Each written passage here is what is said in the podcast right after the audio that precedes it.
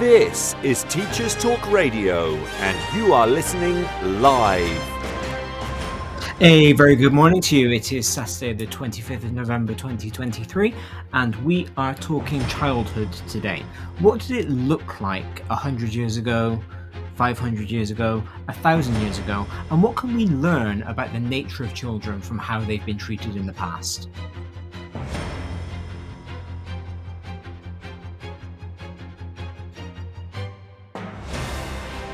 This is Teachers Talk Radio, and you are listening live.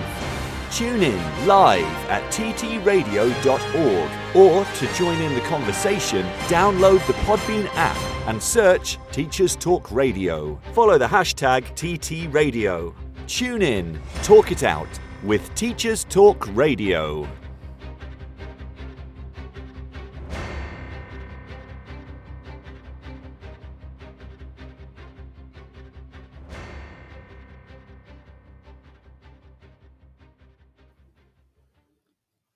Happy Saturday to you all. Like I've said, today is the 25th of November 2023. It is a balmy minus two here in Gloucestershire, which I am quite enjoying. Not so much enjoying the condensation on the windows, I must admit.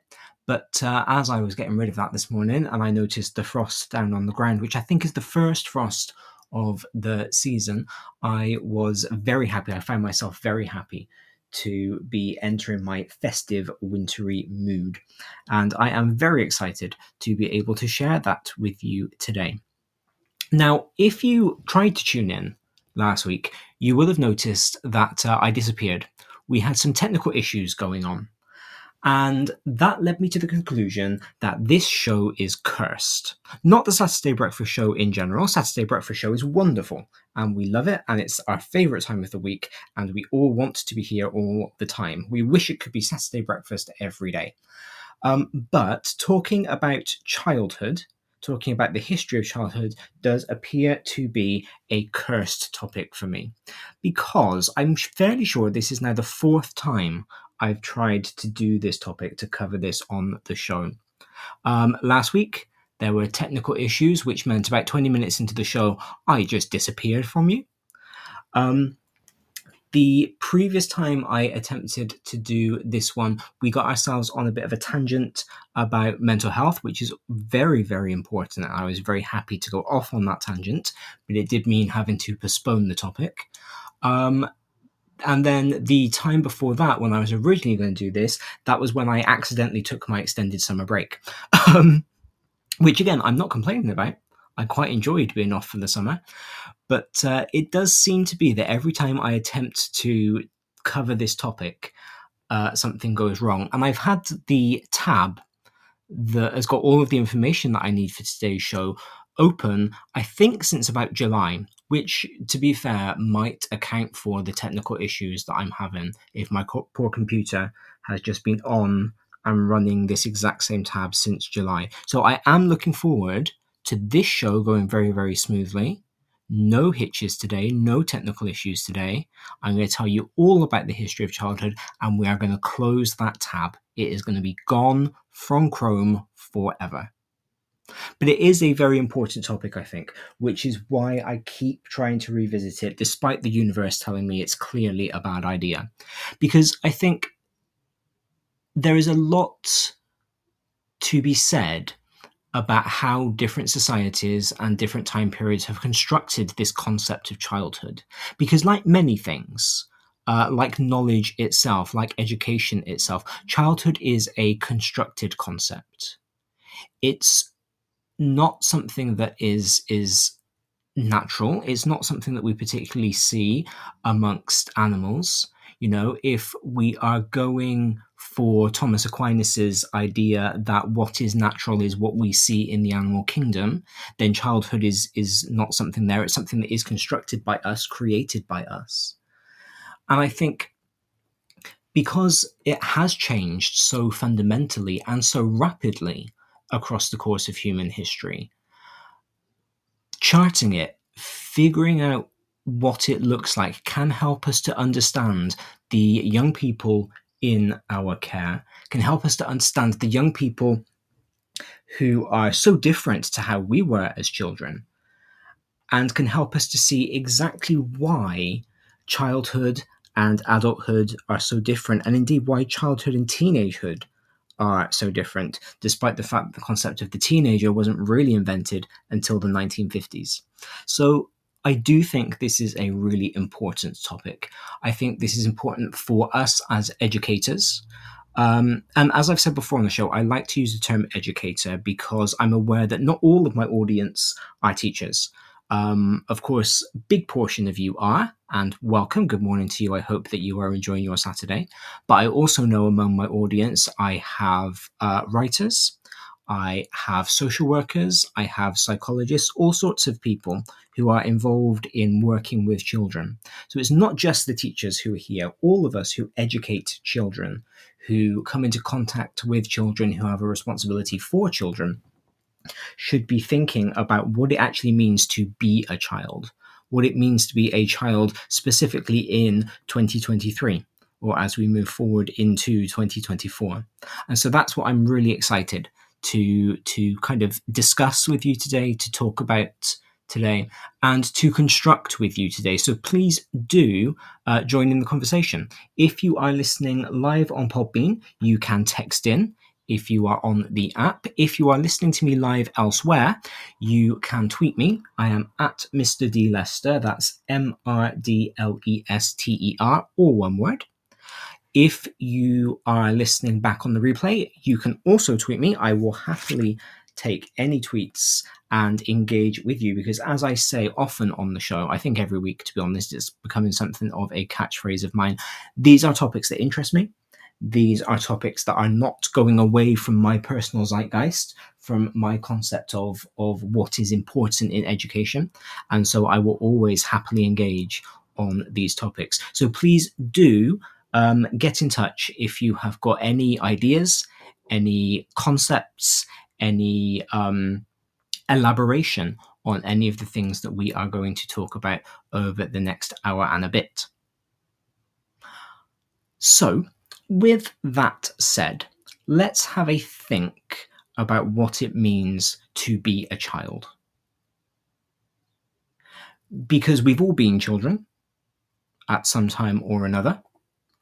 The point at which we stopped being a child is kind of personal, I suppose, because we all stop feeling like a child at different points in our lives. Some of us might still behave like children, um, if we are perfectly honest with ourselves. And there is nothing wrong with that. I firmly believe in act your shoe size and not your age, except I only wear a size seven. I've got small feet. I think I would like to behave a bit older than seven. But, you know, I see nothing wrong with that mentality. I see nothing wrong with that thought process. And I think it's really important for us as people who are engaged with children, as people who educate children, to remember what it is to be a child. Now, obviously, being a child in 2023 is very different to being a child in the early 90s, like I was.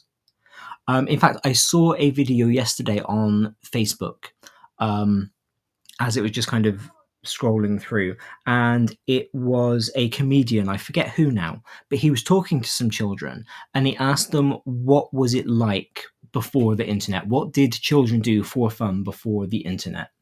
Um, and they had some rather interesting ideas. Um, apparently, we played Poohsticks quite a lot. Now, in case you're you're not sure, or in case the name has a different uh, in case the game has a different name where you are from. Poohsticks is the game where you stand on a bridge or anything over running water, drop some sticks into the water, and then you see whose stick comes out the other side first. So children seem to think that we played that all the time. I can confirm that I have never played that game in my life. So I clearly missed out. Uh, there was another child who seemed to think we just threw paper around and I still don't quite understand what that child was thinking of. But apparently, we used to just take sheets of paper, sometimes tissue, ball them up, and throw them, and just see where the wind took them. I think so. That was that was quite enlightening. Um, but what I did find quite interesting about this video was that none of the children talked about imaginative play. And that's what I remember most from my childhood. Now, I think there are um, instances here where I need to recognize my privilege because my parents very much encouraged imaginative play. Um, I was not really one for playing outside, but I was forced to, um, which you know was a positive. I, I, grew up with a brother and a sister who are three years younger than me, which I think is actually quite a good age difference for siblings because it's kind of big enough that we weren't in each other's pockets, but close enough that we were going through similar stages of life. So when we wanted to play, we could all play together. And kind of when I grew out of playing with um, with other people, they were kind of on that cusp. And and you know, so I'm very lucky in that regard that there was always somebody to play with. We had toys and we used those toys creatively not always what they were were designed for but in lots of different ways but interestingly one of my most vivid memories is from the early 90s it must have been about 1992 1993 um, so i'd have been seven or eight. Um, and i remember having this calculator. And, and it's typical isn't it? I had all these toys and i was playing with a calculator. Um, and it was a Friday afternoon, and I remember it was a Friday afternoon because I had just finished watching Knightmare, which was a Friday afternoon autumn staple in my house.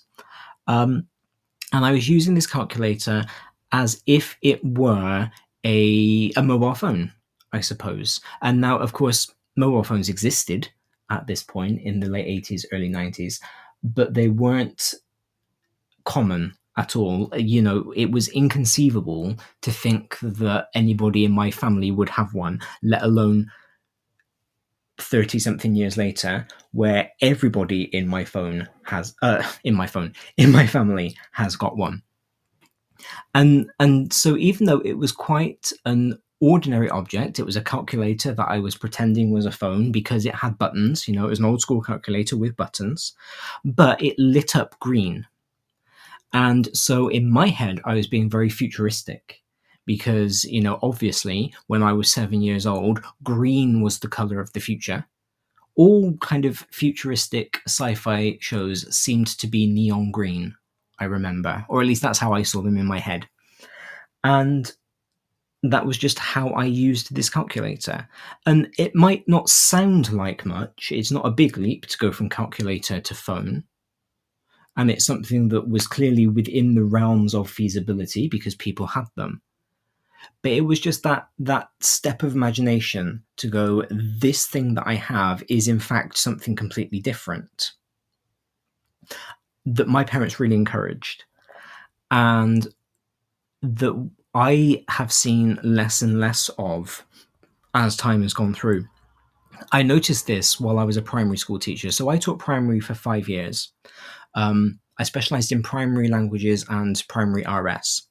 And um, we found that, or as, as I observed the children at playtime, I noticed that even just across those five years, or the eight years if you include my, my BEd training, the imaginative play at playtime was becoming less and less, even kind of the younger the children got. They, they were still playing, there was still ball games happening, skipping ropes were being brought out, all of that sort of thing. But they were very much kind of physical, sporty games as opposed to imaginative play. And I don't, uh, I don't teach primary anymore, but I would be interested to hear from any of my primary colleagues about imaginative play, particularly in kind of key stage two. So, particularly when the kids are seven or eight years old, is imaginative play still happening? Um, particularly free imaginative play out in the playground, not when you're doing drama, not when you're doing English speaking and listening. Is that still happening? Because I have a horrible feeling that it is on the decline, and I really, really hope that I am wrong. Uh, Tim has texted in a very good morning to you. Tim is a friend of the show here at Saturday Morning Breakfast and is a writer for children. Uh, and he says, and now our phones have calculators, you trailblazer. Absolutely. See, I think that I should get some kind of commission. I should get a percentage of every phone sold because that was clearly my idea. The fact that I didn't patent it, the fact that I didn't tell anybody does not matter. My idea, I should be making money from this. Um, but what's interesting about about that concept is that clearly it was a thing that was obvious to do. This link between phones and calculators was obvious because seven year old I made that link through my imaginative play. And obviously, you know, whoever thought to put a calculator into a phone um, is older than me. I hope. Otherwise, that means that I've wasted my life not inventing calculators in phones. And maybe they had the same idea. Maybe they had those same thoughts. And I think that's one of the things that imaginative play in childhood does is it encourages that as much as I hate these cliches, it encourages that out of the box blue sky thinking that becomes vital in adulthood if we are going to move society forward. You know, phones don't naturally evolve, they're not alive. And so, if we are going to make them better, if we're going to make the technology that we use better, if we're going to make the world better, we need to have that ability to think outside of the, the confines of what we have and see what could come next. And I think if we don't have the imaginative play, um, if that starts to disappear, then I worry that we're not training our next generations into how to think outside the box. And again, I hope that I'm wrong. And I hope that children are all playing. Um, and I hope that I've just got this this misguided misconception. Um, but I do have a horrible feeling that I am right. This show is brought to you in partnership with John Catt Educational, publishing professional development books and resources to support great teaching and learning in schools around the world. Have you checked out their latest releases?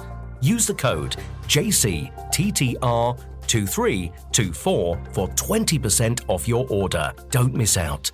Visit johncattbookshop.com to explore their full range of titles and advance your own professional development today.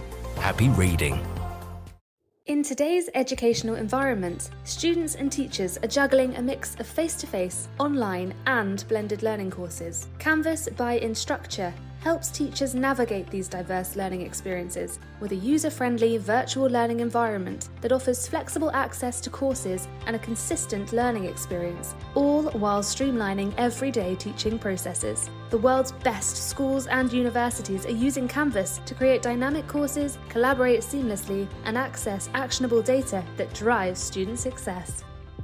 On the 24th to the 26th of January 2024, Bett UK is back, and even better for educators.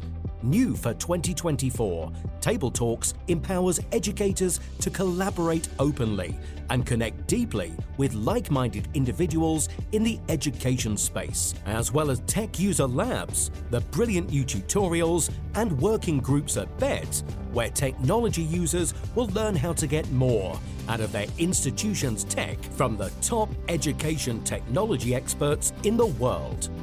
Whatever your goal, you'll find it at Bett 2024. Educators go free.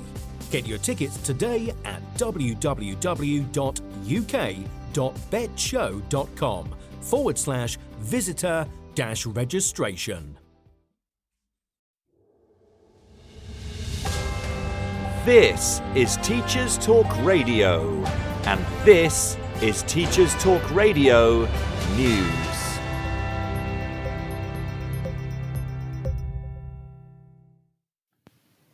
School summer holidays are often a hot topic, but they made the news again in The Guardian as leaders in Wales appear to be considering changes. According to reports, Wales's Minority Labour Administration wants to shrink summer breaks from six weeks to five and eventually reduce it to four weeks. The plan would see the time added to half term breaks in October and May. The proposal would equalise the length of terms and break the connection with Easter by fixing the timing of the spring break regardless of when the religious festival falls. The newspaper says the plans follow research by the government which suggests that parents struggle to organise and pay for childcare over the summer. Plaid Cymru, which supports the proposal, said in a statement that the current calendar was outdated as it was designed a long time ago, and that some families find the summer break very long and impacting negatively on their well-being. However, the article also points out that evidence of the harm to learning from school holidays is unclear, as much of the evidence comes from the United States, where summer holidays can be up to 12 weeks long rather than the six to seven weeks in the UK.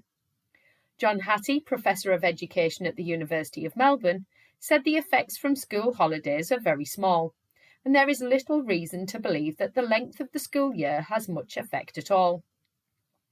A study from 2019 that looked at pupils from primary schools in an area of high deprivation in Scotland and England found no effect on reading skills. In Northern Ireland, schools typically have eight weeks off in the summer, but generally have results in exams that are better than those in England or Wales. However, a 2022 study did find evidence of worsening mental health in some age groups over long summer breaks. Surveys done in Wales found 60% of parents said they were quite happy with the school year as it is. In 2013, then Education Secretary Michael Gove gave schools in England the power to choose the timing of holidays, but most schools kept the six weeks. The BBC News website reports on the Beyond Ofsted inquiry. The inquiry is chaired by former Schools Minister Lord Knight and is funded by the National Education Union. The report from the inquiry recommends that schools should instead be responsible for their own improvement plans. Ofsted has responded by repeating its previous statement that inspections are needed to ensure a high quality education. The inquiry said that Ofsted was now seen by many as toxic and not fit for purpose, and in need of major reform. The removal of single word judgments was also recommended, and this echoed another report on school improvement released earlier by the Institute for Public Policy Research, which also called for narrative style judgments rather than single words. The Beyond Ofsted inquiry recommended stopping Ofsted from having direct contact with schools, and instead schools should draw up their own improvement plans which would make them accountable to parents and the wider local community. Lord Knight, speaking to the BBC, said Ofsted created a culture of fear in our schools. His report also said that Ofsted had become under resourced for the high stakes job expected of it. A spokesperson for Ofsted said 9 out of 10 schools say inspections help them to improve. In related news, the current Chief Inspector of Schools, Amanda Spielman, has written in her final annual report about parents being increasingly willing to challenge school rules in England. She described the unwritten contract between home and school as fractured and that it will take time to repair. The report is broadly positive but draws attention to a shift in behaviour, attendance, and attitudes to education since the pandemic, describing it as leaving a troublesome legacy. Full details of her comments can be found across media outlets. Teach First has celebrated its 20th anniversary, with three former Prime Ministers praising the charity's work in tackling education inequalities. According to Teach First's own website newsfeed, the charity has recruited more than 16,000 teachers to work in disadvantaged areas across England. Teach First CEO Russell Hobby reaffirmed the charity's mission to help Britain's most disadvantaged children to achieve their full potential. Finally, student immigration data has been released, with Home Secretary James Cleverly stating the biggest drivers of immigration to the UK are students and healthcare workers. He further commented that this was testament to our world leading university sector. According to data, Indian nationals account for over one quarter of all sponsored study grants, followed by Chinese nationals. The education sector relies heavily on students applying to UK universities for significant funding. But there is also political pressure to reduce net immigration. Any plans to make changes to the current system will be monitored carefully, although for now the focus remains on illegal migration rather than legal routes. This has been your Teachers Talk Radio News with Joe Fox. There are a couple of things that Joe said in there that I want to pick up on. One kind of overarching theme that kind of fits quite nicely with our our topic today, um, but also feeds into another piece of news. So let's talk about that idea of reducing the summer holidays really quickly. Uh, now, again, I'm going to acknowledge my own bias here because I am a teacher and I love the summer holidays. I really do. They are my favorite part of the year because they are the time that we get to finally stop to take a couple of weeks without work because you know let's be honest we do work during the summer holidays um, and just kind of be a person so you know i'm acknowledging my bias there but i find it really interesting that joe said that the considerations to reduce the summer holidays were because there is evidence that parents struggle with them.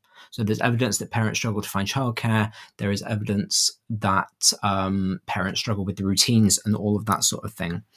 And and so I'm going to kind of just quickly pick up on something that is a bugbear of mine. I'm going to be honest, and that is that schools are not childcare facilities or rather, schools should not be childcare facilities. We are educational facilities. And one of the reasons I think that teacher workload, which is a hot topic at the moment, is so heavy is because we schools are expected to be everything. We are childcare. We are um, topping up social services. We are topping up um, mental health services. And so education, the, the actual creation, transmission of knowledge kind of gets pushed down the list of priorities. And in my opinion, it, it shouldn't. I feel like governments should fund individual um, uh, individual corporations, individual bodies, to take care of each of these things that do work together so that we are safeguarding the child holistically, but so that I, as a teacher, can concentrate on the knowledge, which is, is the bit that to me is really important. I'm also interested to know where the research is into the impact of the holidays on child well-being now, we're going to acknowledge right now that um, research with children is difficult because there are a lot of ethical issues to be considered when you are doing any kind of research with children. However, how many of our children actually need the longer holidays again in order to recuperate from their long days at school?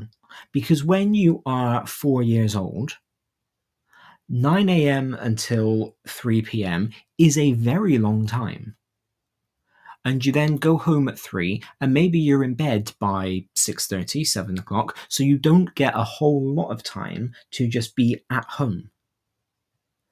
And I would be interested in whether the reduction of the longer holidays. And and I acknowledge that they're not necessarily saying that there will be fewer weeks of holidays in the year. They will just be dispersed differently. But I will be interested to know whether there has been any thought into the reduction of the summer holiday on child well-being. Because for me, again, some of my best memories of my childhood were during the summer holidays and again, I'm going to acknowledge my own privilege here because my mum did work outside the home, but she worked um, evening shifts. So she kind of didn't go to work until we'd all gone to bed, which meant that my parents didn't have to worry about finding childcare and all of that sort of thing.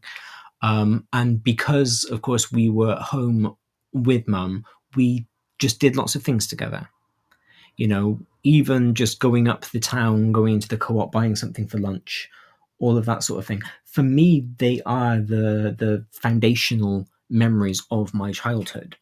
And when I think about what it was to be a child, I look back on the summer, um, particularly that transition from summer into autumn and kind of late August, those those dog day afternoons of summer when we would go out and we would start collecting the leaves that were falling and we would do crafts with them. And we would go and get things to make um, on toast for our lunches. And we would watch films on TV and we would play and we would just be children. And those those summers were some of the best parts of my my young life. And i feel like it was kind of the length of the summer that made it. Because again when you are a child a 6 week summer holiday is a long time. It stretches out in front of you. And there was relief in that. There was fun in that.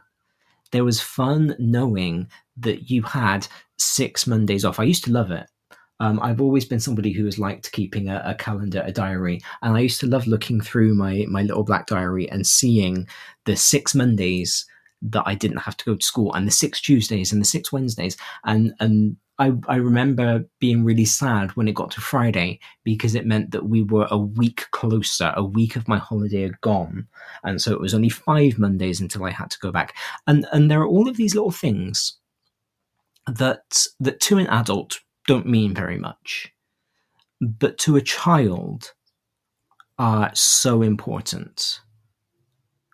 And yes, it is wrong that there is no affordable childcare, particularly in a society that requires two working parents um, in order to function. I, am not sure how any family um, gets by on only one wage, and and I tip my hats to those who manage. But I'm not sure that changing the school routine, I'm not sure that taking away those opportunities for a long summer, for an enjoyable summer, is the right way to go about it. I think the right thing to do would be to increase the availability of childcare, to increase the availability of free or subsidized childcare for families that can't afford um, babysitters and and childminders and and everything else. I think there are other things that we can do before we start suggesting that we take away things that are very important to a child that are a fundamental part of childhood. But again, that is just my opinion. As always, as I said before, if you agree, if you disagree, if you've got anything to say on the topic, please do text in if you're listening live on the Podbean app, or you can tweet me. I am at Mr. D Lester, that's at M R D L E S T E R, all one word, and let me know what you think.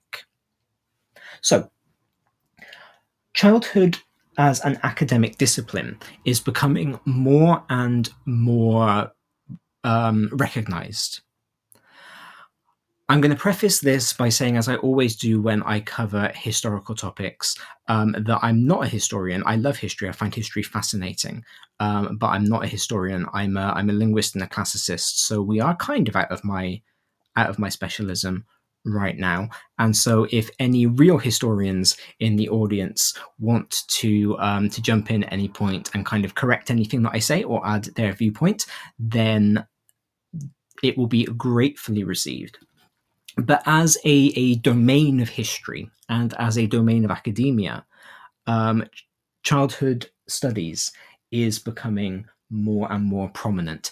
Uh, there is, in fact, a whole journal uh, dedicated to childhood history. It's the Journal of the History of Childhood and Youth, which has been kind of fundamental in my planning of this show. Um, and there is also an international scholarly board um, associated with it. So it has become this really interesting, really important academic domain. Um, there are, of course, constraints to studying childhood. Uh, the first and most important to recognize, perhaps, is um, that there can be no real primary sources when dealing with childhood because very few children leave written records of their experiences of childhood. So most written studies, uh, most written artifacts about childhood that we can study uh, come from adults, either reflecting on their own childhood or observing the children that they are seeing. Most physical artifacts, toys, books are produced by adults for children. So that's adults putting on to children their, their idea of what they think childhood should be like.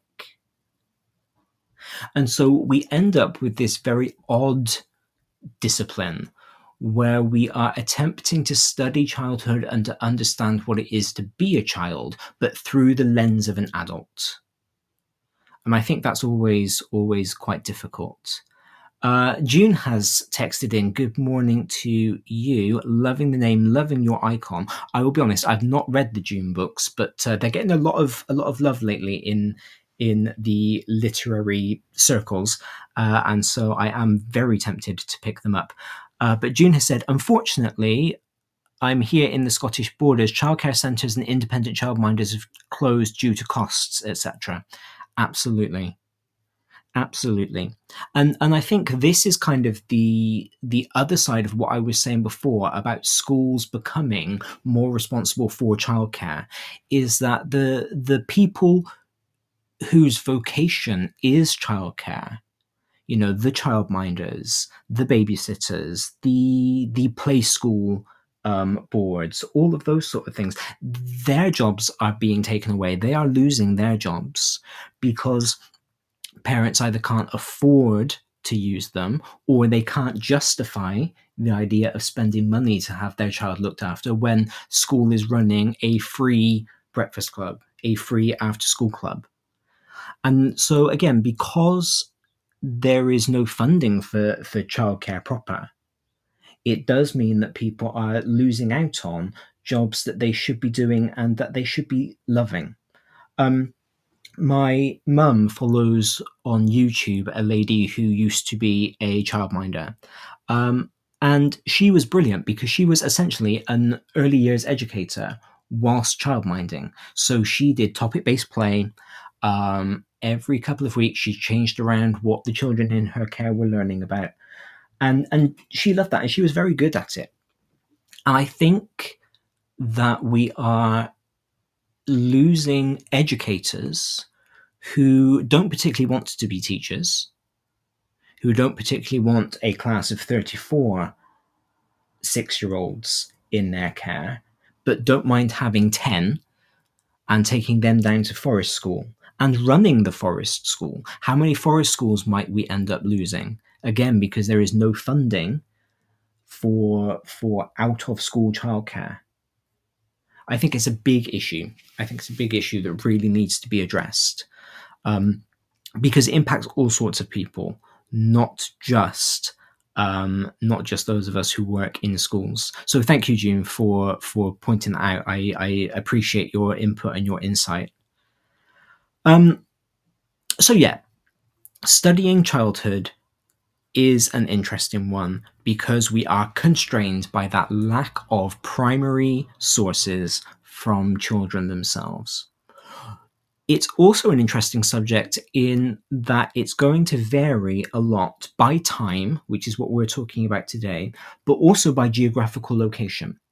What it is to be a child in England in 2023 is not necessarily the same as what it is to be a child in Wales in 2023 or in Scotland in 2023. And these are three countries that are physically joined together and could be seen to have the same society, the same culture. And that then means that there is going to be a difference between what it is to be a child in the United Kingdom in 2023 and in China in 2023 in Japan in 2023, in the USA in 2023. So we've got we've got temporal constraints and we have got geographical constraints, which make it very difficult to create this unified concept of what is childhood. But it also makes it very interesting because I think looking at what different um, geographical regions prioritize in terms of childhood can tell you a lot about the priorities of that society, the priorities of those people. Looking at where governments are spending the money in terms of children can tell you a lot about the priorities of that government. So I think as a as an academic discipline, childhood studies is fascinating. And I think it should be undertaken by more people because I think that there is a lot that we can learn by thinking about how our young people are treated as people. And I think that there are a lot of policies that can be informed that way. I think there there are a lot of educational changes that can be made by thinking about these things. I think it's really, really important. So there is a lot of debate on this subject, and there are a lot of frameworks that underpin it.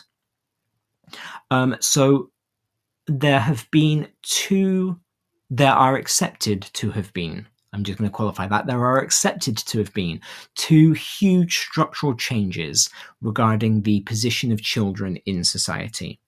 So the first came way, way back when we transitioned from hunter gatherer economies to agricultural economies. And the second was then in that big shift from an agricultural economy to an urbanized industrial economy.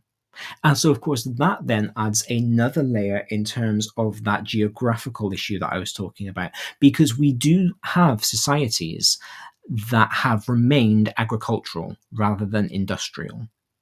And so, what it is to be a child in those societies will be different to what it is to be a child in an industrial society.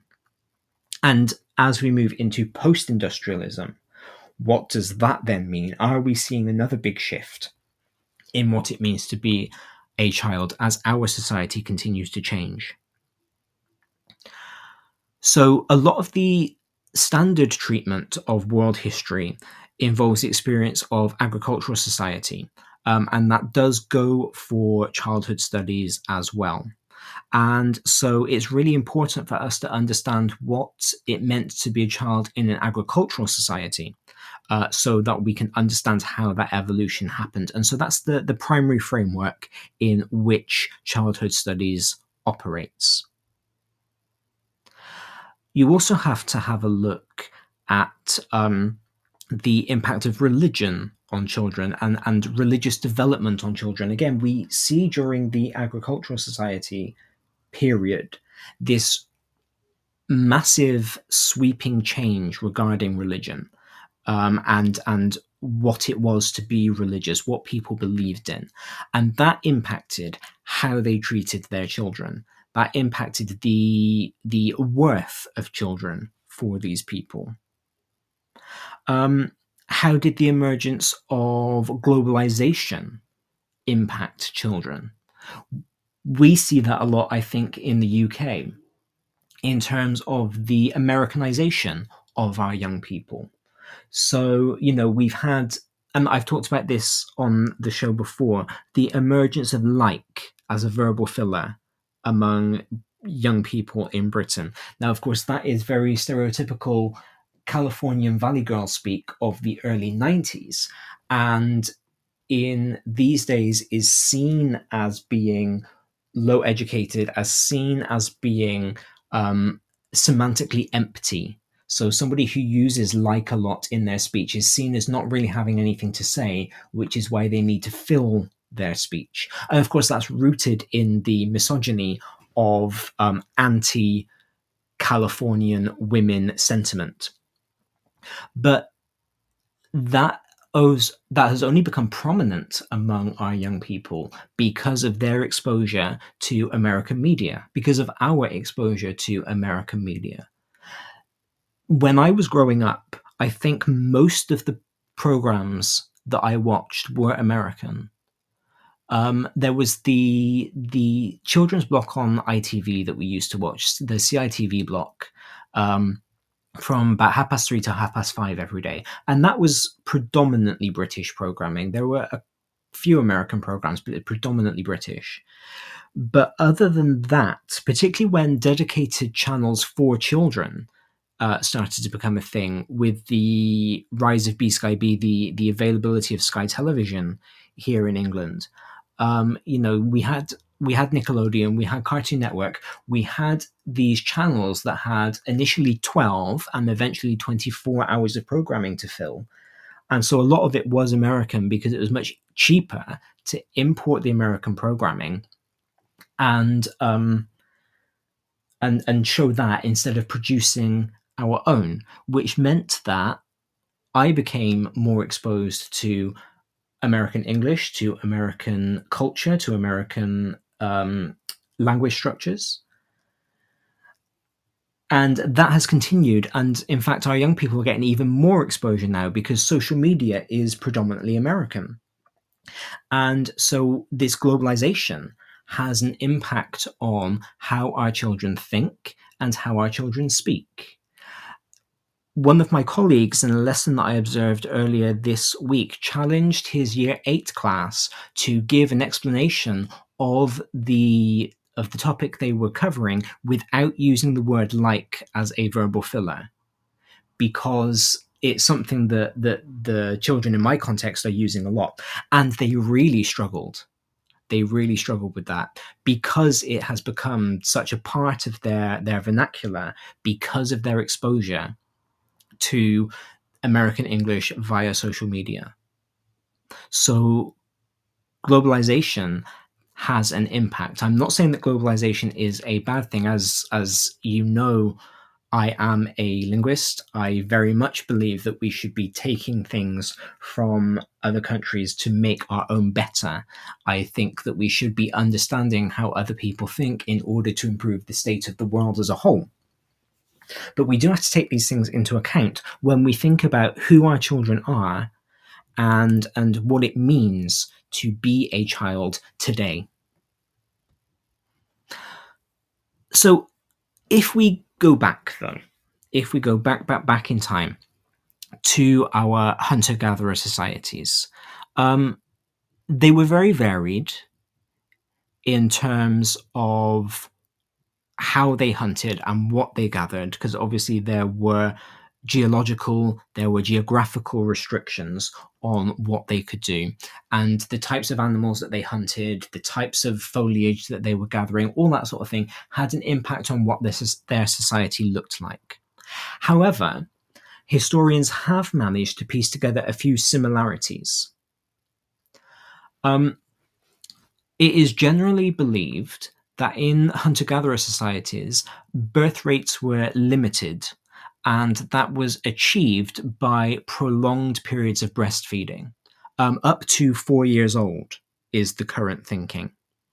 Um, and of course, that then reduces the chance of subsequent conception. Now, this is important when constructing this idea of childhood because it meant that there were likely lots of only children, or there were lots of children who had a five, six year age difference between them and their siblings. And as I said at the top of the show, for me, a three year age difference between me and my siblings was perfect because it meant we were generally at the same stages of development, but without being too annoying to each other. Um, and I wonder whether six years is quite a long time. Again, anybody who has children uh, with bigger age gaps, I would be interested in your thoughts on this. Uh, whether you think the age gap between children is is as important as as I think it is. Um, because again, I don't have my own children, so I don't know. I can only speak from my experience as a child. But to me, that seems like quite a big age gap in terms of creating a, a positive relationship. It's likely that this occurred because these societies lacked the resources to handle too many children per family.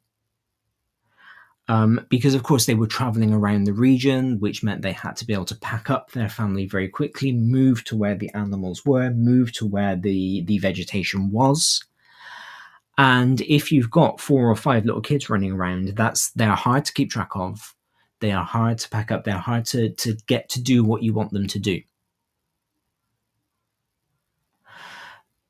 Current studies also suggest that mothers who took their children with them to do the gathering may have been less productive than mothers who were able to leave them behind.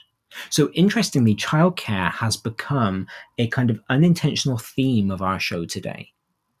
And this idea that childcare is important for the, the adequate functioning of a society is becoming more obvious, even when we go back to when humanity kind of first became what we would recognize as humanity. So, young children then clearly did not have assigned roles in this society. If if we're understanding that children um, would have been left behind so that the mother could gather more efficiently, it's unlikely that children were employed to be gatherers, which honestly is what I would have assumed. You know, kind of knowing what I know about about Victorian children being sent up chimneys and all of that sort of thing, I would have assumed that in hunter-gatherer societies, children would have been used to gather. Um, but according to contemporary research, they weren't. So that leads us to wonder what children actually were doing. Um, you know, if if they weren't allowed to go out and work, what were they actually doing? We see from hunter gatherer societies that there were different functions then between boys and girls. So they did have functions within society and they were gender separated. And this required different training um, after early childhood. So, where we see kind of rites of passage uh, ceremonies, again, that link to the religion, that link to how children are seen, what children are doing. After these rites of passage ceremonies happen, the children pick up different uh, different roles. And again, this is a very interesting thing to consider at what point do you stop being a child? Now, I think for most of us, um, particularly in a European context, we would say 18. That's generally the point at which you are legally considered to be an adult. But of course, that doesn't apply to every society, that doesn't apply to every religion. In Judaism, for example, you go through your bar mitzvah, your bat mitzvah, at the age of 13. And at that point, you are considered to be an adult. It's that rite of passage ceremony, it's that religious ceremony that marks that transition. And again, with Judaism being a fairly consistent tradition that we can trace back quite reliably a very long way, we can kind of extrapolate from that. We can assume from from what Judaism does that um, these these agricultural societies had very similar rites of passage at a very similar age. And so it's possible that after this rite of passage um, ceremony at, I don't know, 13, 14 years old, when the child begins to physically mature, that may have been the point at which they stopped being considered a child and started being considered an adult. So we've got evidence of these um, these rituals that emphasized that boys were ready to start hunting.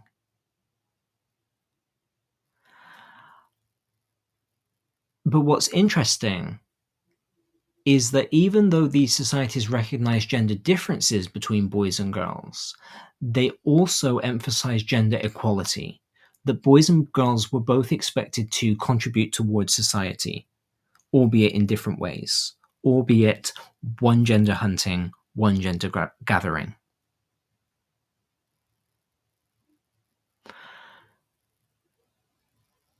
So we see that children were seen as important only when they became adults.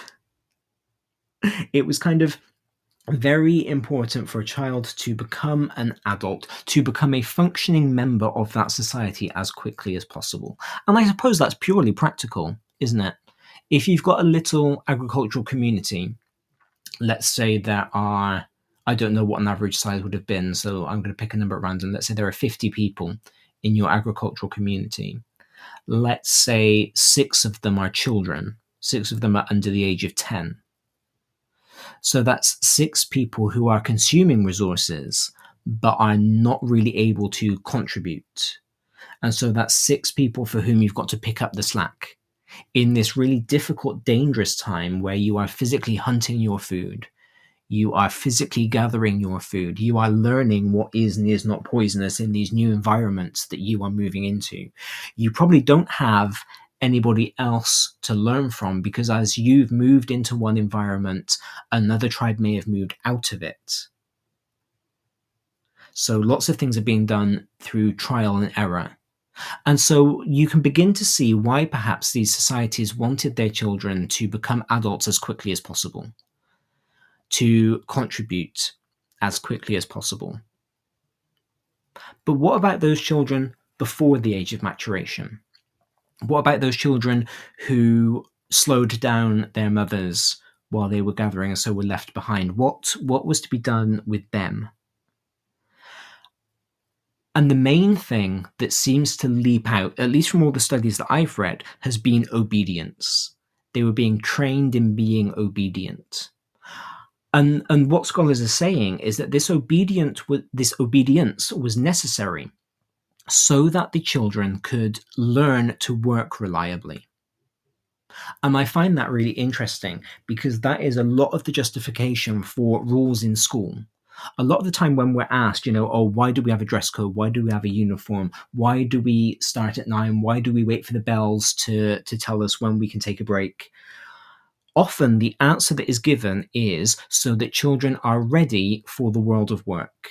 We have a uniform so that children know how dress codes work, so that they are ready for when they go. We have set breaks and lunches so that children are ready for the world of work so there is, again, this underlying current that we can trace from pre industrial childhood through to modern childhood, which is essentially childhood is a training ground for being an adult. But of course, what is quite interesting is that right now, what it means to be an adult is changing. As we're seeing the move out of offices and working from home, as we are seeing the rise in self employed people. Um, as much as we might hate to admit it, as we're seeing the rise in people who are making a good living out of being influencers and out of their social media, we are seeing a change in working patterns. And by continuing this tradition of everything that we are doing is preparing children for adulthood, we might actually be preparing them for an adulthood that isn't going to exist when they get there. And so by not looking at childhood as its own phase, but as a training ground for being an adult, we are both perpetuating our current understanding of adulthood and assuming that it will be the same for forever, when in fact we're seeing a rapid change in that right now. And you have to wonder whether that's fair on the children. You know, making them do these things that they don't necessarily want to do. Shortening their school holidays.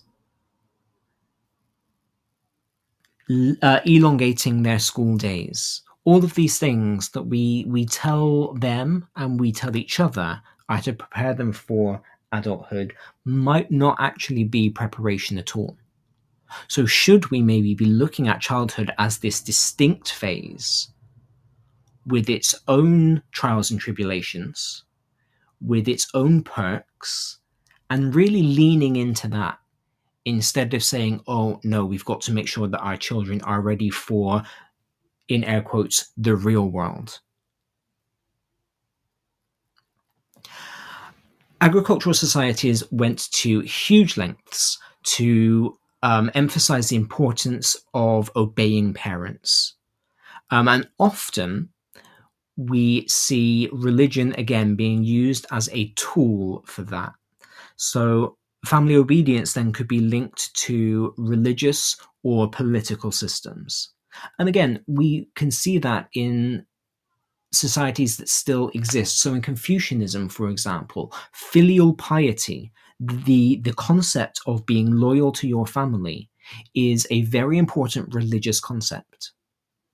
And so we've got the intertwining here of, of family and religion, of obedience and religion, of obedience and family. It's kind of this, this nice triangle.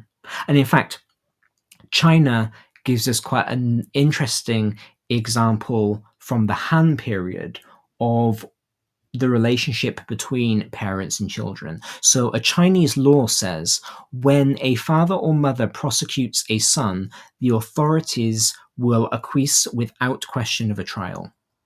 So, at any point, if it's a parent's word against a child's word, the parent will win. And that's a very interesting viewpoint because I think that's something that we are seeing less and less of. I think we are seeing children now being given more autonomy, children being given more freedom, and parents allowing their children to do more. I'm not going to comment on whether that is a positive or a negative because I think it's a bit of both, but it's quite interesting that we have seen that change. And again, probably in the last 30, 40 years, that change has become most prominent, at least, at least here where I am.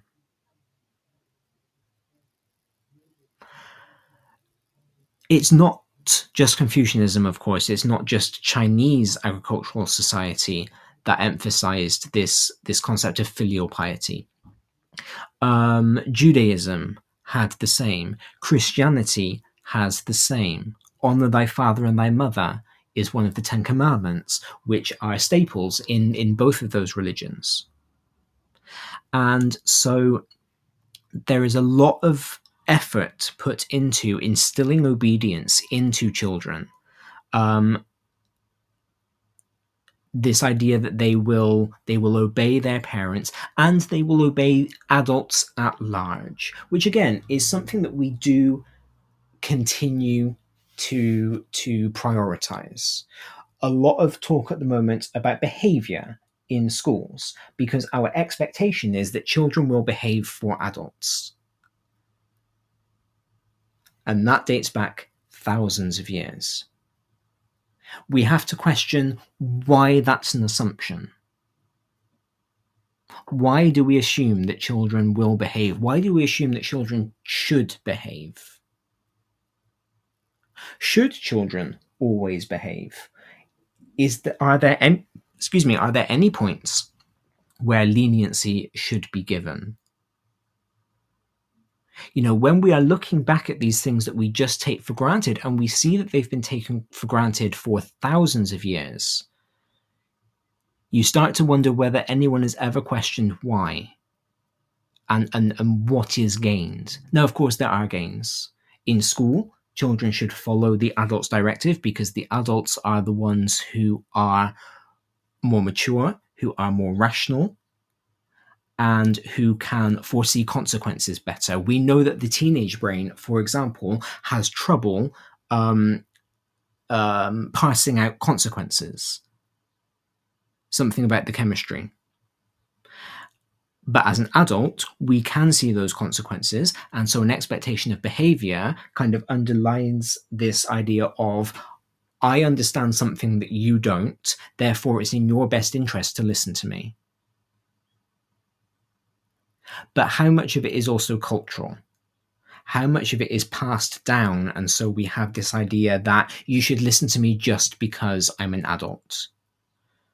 How often do we say to our young people, not necessarily as teachers, but as as parents, as uncles, as aunts, as godparents, you know, whatever familial relationship we might have, you've got to listen to me because I'm the grown up we don't say you've got to listen to me because I understand this situation better than you do. Because of course that could be seen as as insulting to the child. We don't say you've got to listen to me because your brain chemistry is making you make decisions right now that you will regret later on.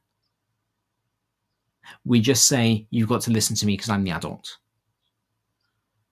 And of course, actually, when it's put to a child like that, it's no wonder they don't listen. So sometimes we have got to look back at the history of what it is to be a child, what it is to be an adult, what it is to have that relationship, and go, actually, this is something that we've just always done, and we should probably consider why, particularly as societies evolve.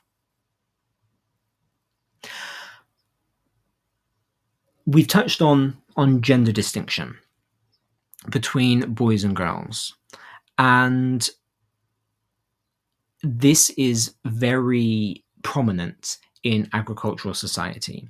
So we've got very clear cut power differentiate power differences, um, power differentials. We've got um, the men hunting, the women gathering.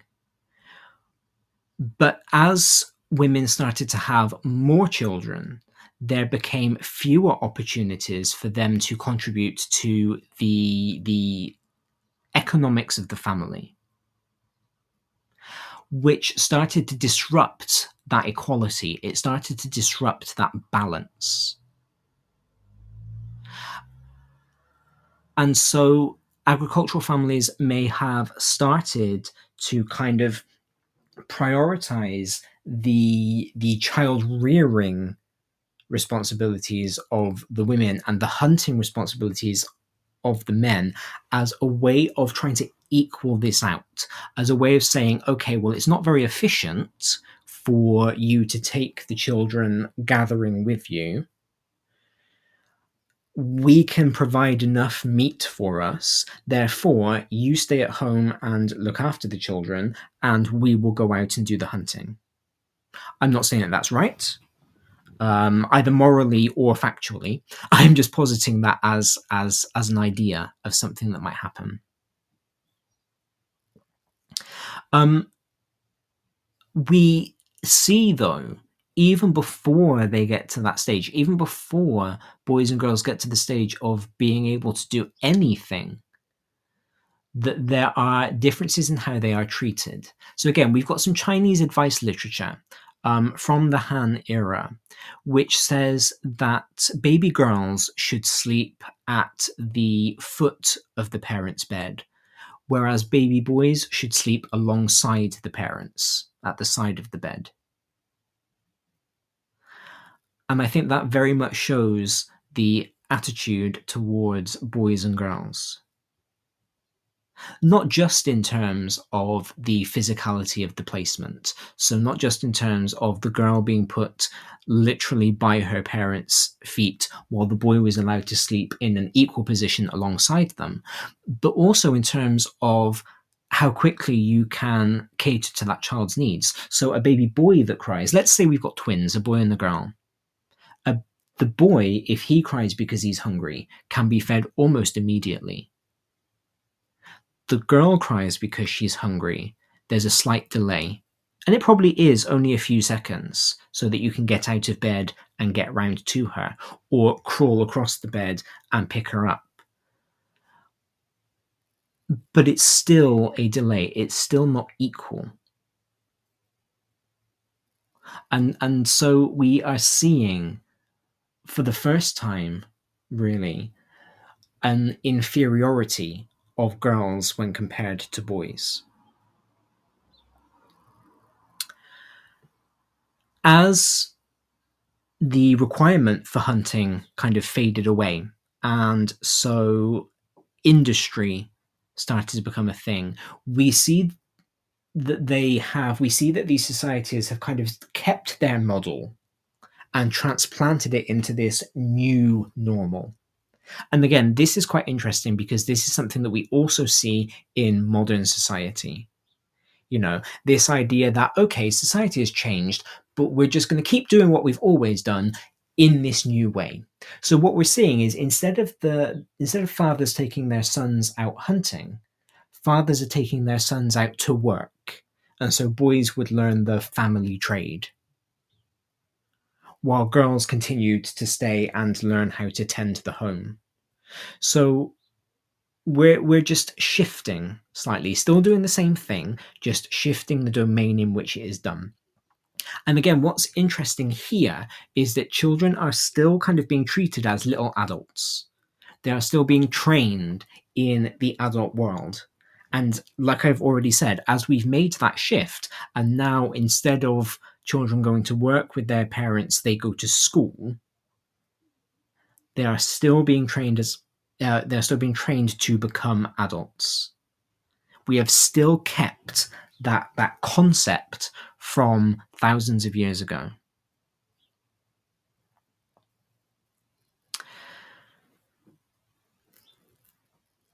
It's interesting to look at how agricultural societies viewed the emotional experiences of children. Now, again, we we have almost nothing written about this. Uh, there are there's very little evidence for academics for scholars to go on. Um, but what we do see, and again, something that we can can pick up on as a theme, is the um, omnipresence of death back during the the agricultural times, back during these agricultural societies. So we know, even through the Victorian period, child mortality was very high. And, and we often think about that in terms of how sad it is for these children not to have lived very long.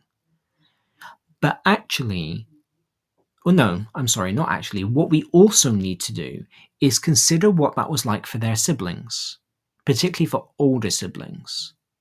To know that there was a baby to know that they had a brother or a sister, and then eventually to know that that brother or sister died. Death was very much a part of life for these children. Again, even through to the early 1900s, it was very common. Because I'm not saying, of course, that children um, these days don't experience death, don't have a handle on siblings dying because it does happen. But it was kind of an uh, an assumed experience, I suppose, back during the Victorian era and before. We also have the loss of mothers because of high rates of maternal mortality during childbirth. Um, it's estimated that one in 10 women would die during childbirth. And so you know, we we often see fairy tales of these wicked stepmothers. Nobody addresses where the the biological mother of these fairy tale heroes and heroines has gone. And let's be honest, they probably died giving birth to the person that story is about. Cinderella's mum probably died giving birth to Cinderella. And it was just considered so normal that the Brothers Grimm didn't need to comment on it. It was just assumed knowledge. And so children understood death in a way that I think we try and protect them from these days. But what's interesting is, and and Tim, you might have something to to to say about this from your studies and from your writing. We know that children like kind of darker topics. We know that children like books that deal with um, death, that deal with spooky things. Children like to be scared in a way that is safe. I've talked about this on the show before uh, during some of our Halloween shows. This idea of of safe scares and getting the adrenaline pumping, and and you have to wonder whether there is some kind of I don't know cultural resilience amongst children where in their history they were they were watching mothers die they were watching siblings die and and so they became a little bit more resilient towards it than than we personally give them credit for.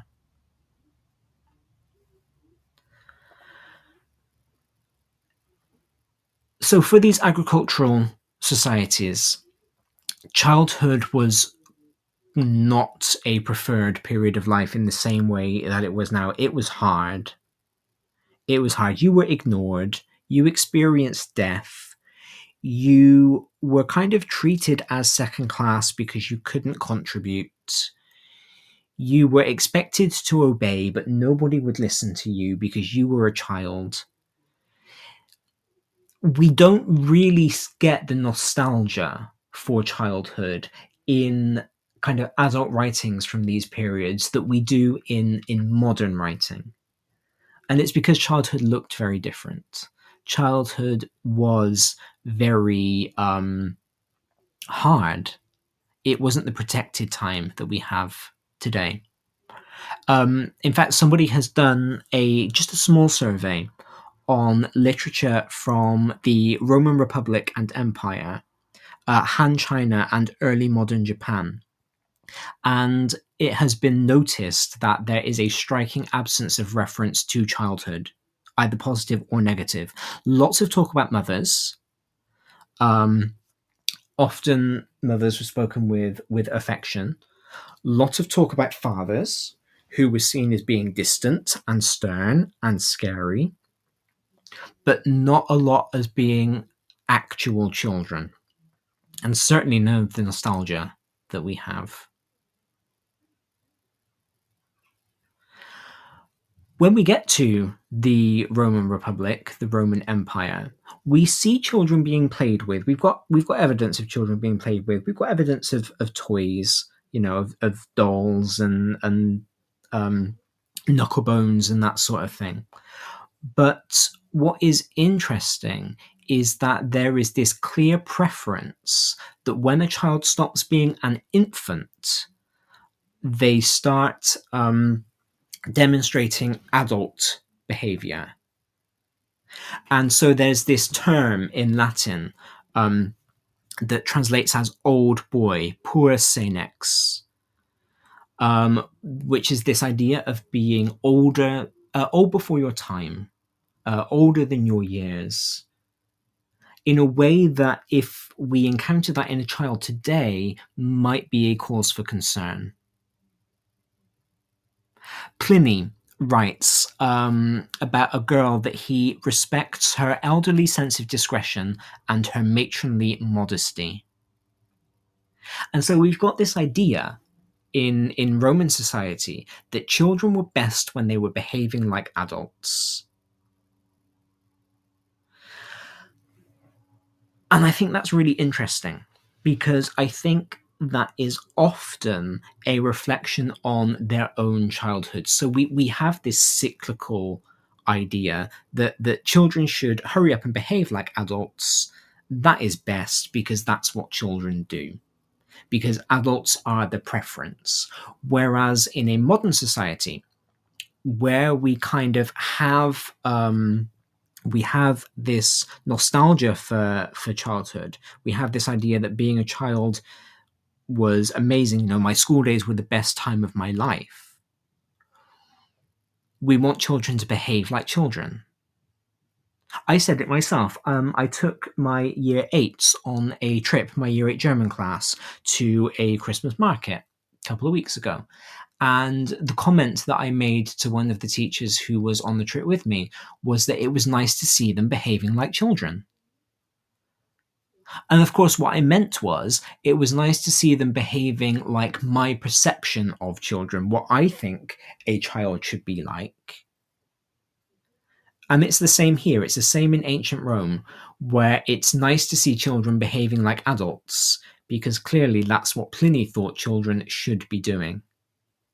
This show is brought to you in partnership with John Catt Educational, publishing professional development books and resources to support great teaching and learning in schools around the world. Have you checked out their latest releases? Use the code JCTTR2324 for 20% off your order. Don't miss out. Visit johncattbookshop.com to explore their full range of titles and advance your own professional development today. Happy reading. In today's educational environment, students and teachers are juggling a mix of face to face, online, and blended learning courses. Canvas by Instructure helps teachers navigate these diverse learning experiences with a user friendly virtual learning environment that offers flexible access to courses and a consistent learning experience, all while streamlining everyday teaching processes. The world's best schools and universities are using Canvas to create dynamic courses, collaborate seamlessly, and access actionable data that drives student success. On the 24th to the 26th of January 2024, Bett UK is back and even better for educators. New for 2024, Table Talks empowers educators to collaborate openly and connect deeply with like minded individuals in the education space, as well as tech user labs, the brilliant new tutorials, and working groups at Bett, where technology users will learn how to get more out of their institution's tech from the top education technology experts in the world. Whatever your goal, you'll find it at Bett 2024. Educators go free. Get your tickets today at www.uk.bettshow.com forward slash visitor dash registration. Good morning to you, SJ, who texted in there during the adverts. You are not too far away from me, uh, coming from Bath here in the UK. So it is good to have you here listening to the show. We've only got 10 minutes. I always, always, always overplan the show. Um, so let's talk really quickly about adolescence, uh, about the concept of, of teenagehood, because what we've seen, what we've discussed so far, is this idea that children should just be mini adults. And again, we see that all the way through uh, the Victorian period. It's this running theme that childhood is a training ground for adulthood and that children are best when they are behaving like adults. Children are best when they are able to contribute. Again, it's a stereotype, but we we know about the children working in Victorian workhouses. We know about the children chimney sweeps. Um, we we don't have this kind of separate idea of a nostalgic, fun-filled, learn through play childhood. That's a very recent um, development. What we have instead is a childhood of learn to be an adult by behaving like an adult.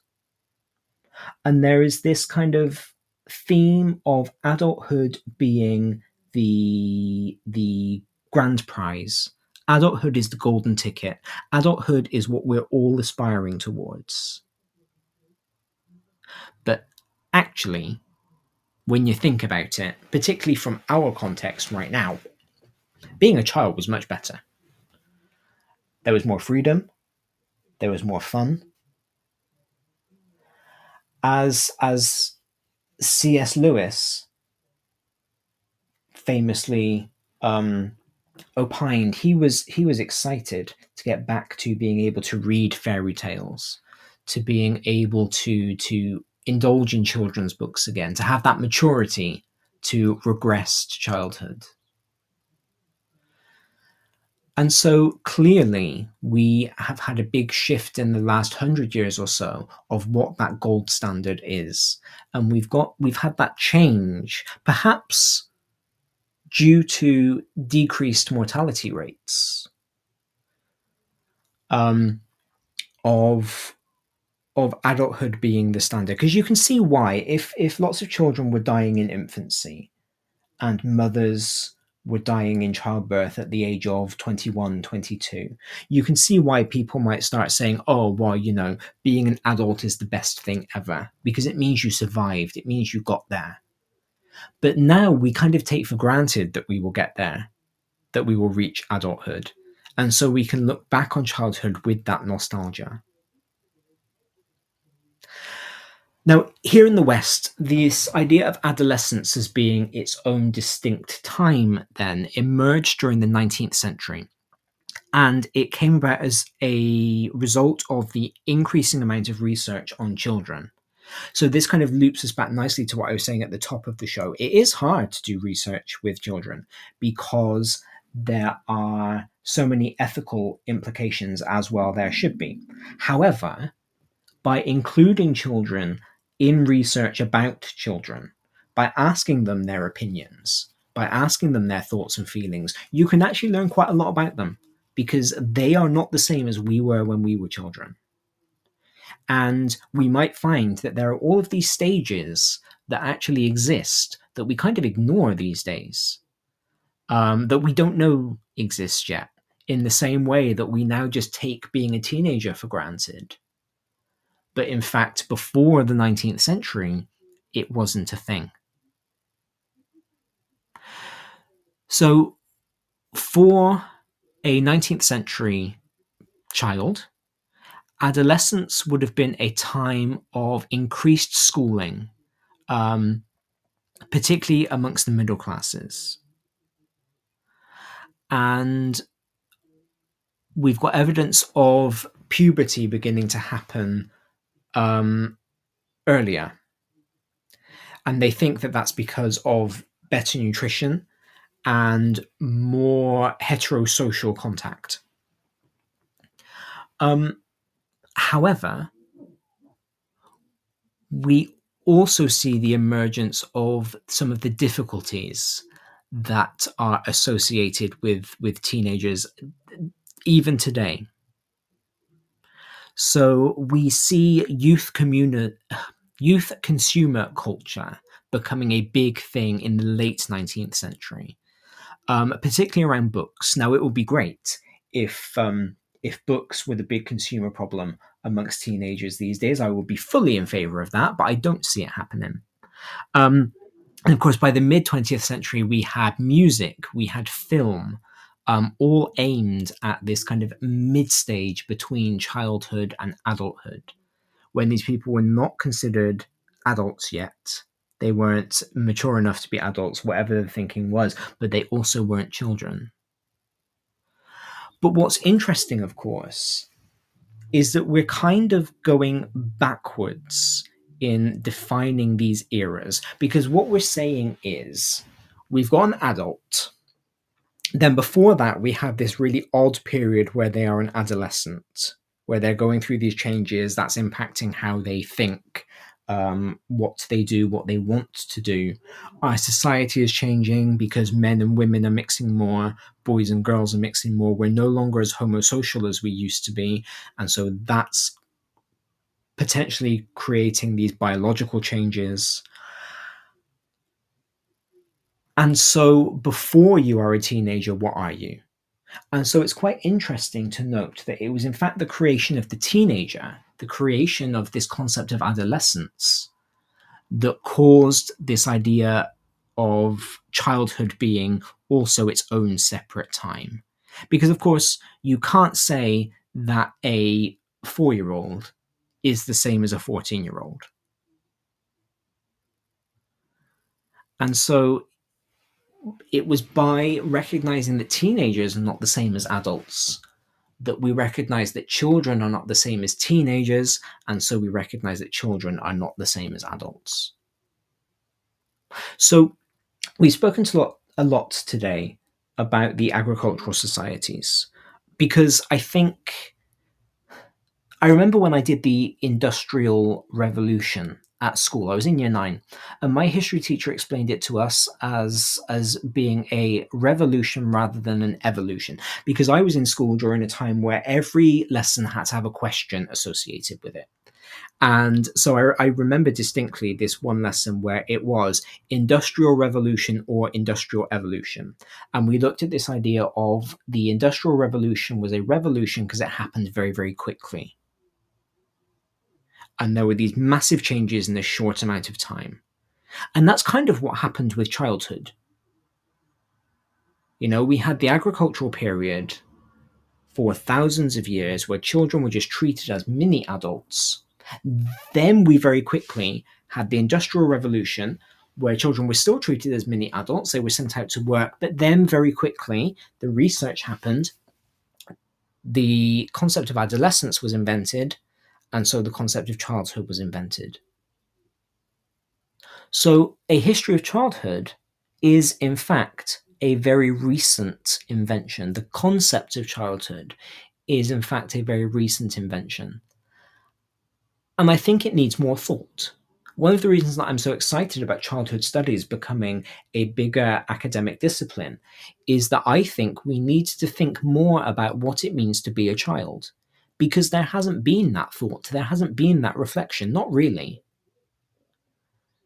We've just kind of always we've we're carrying on as we've always done. And if there is one thing that I cannot abide, it is doing something just because that's how we've always done it.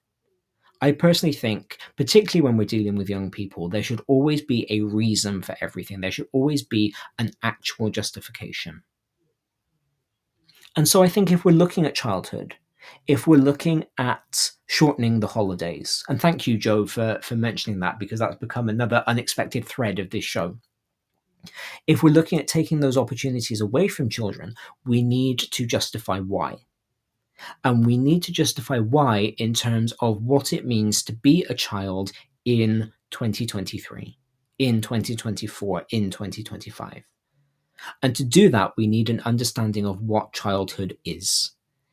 Because it's only been in the last hundred years or so that childhood has existed as a concept, and there have been big societal changes since then. So I think we need to give it some thought. I hope you found the show as interesting as I found doing the research. If you have, then please do go and check out a lot of the scholarly resources on this. It's fascinating. It's such an interesting area. Um, and I've not been able to do it justice in my hour and a half here today. Uh, it's probably a topic that we will revisit at different points throughout my tenure here on Teachers Talk Radio because it is interesting. Uh, and because I'm excited to see how the um, how the academic discipline will grow. We got so many shows available for you this weekend. Um, we have got lunchtime shows, we have got twilight shows, we have got more morning shows, we have got weekly reviews, we have got a whole swathe of things to keep you occupied over this weekend. So please, please do stay tuned to everything that my co hosts have to say because one of the things that I love about Teachers Talk Radio is how diverse our shows are, how diverse our presenters are, and how everybody has something slightly different, a different angle, a different idea to bring. So you can even hear two presenters talking about the exact same topic on two different shows and get two completely different perspectives, which hopefully, because this is education, will help you to construct yours. So do stay tuned. I will be back next week, three Saturdays in a row. Who am I? Um, so I will look forward to having breakfast with you then. Until then, have yourselves a great week. Goodbye. You've been listening to Teachers Talk Radio. Tune in live and listen back at ttradio.org. We look forward to hearing from you next time on Teachers Talk Radio.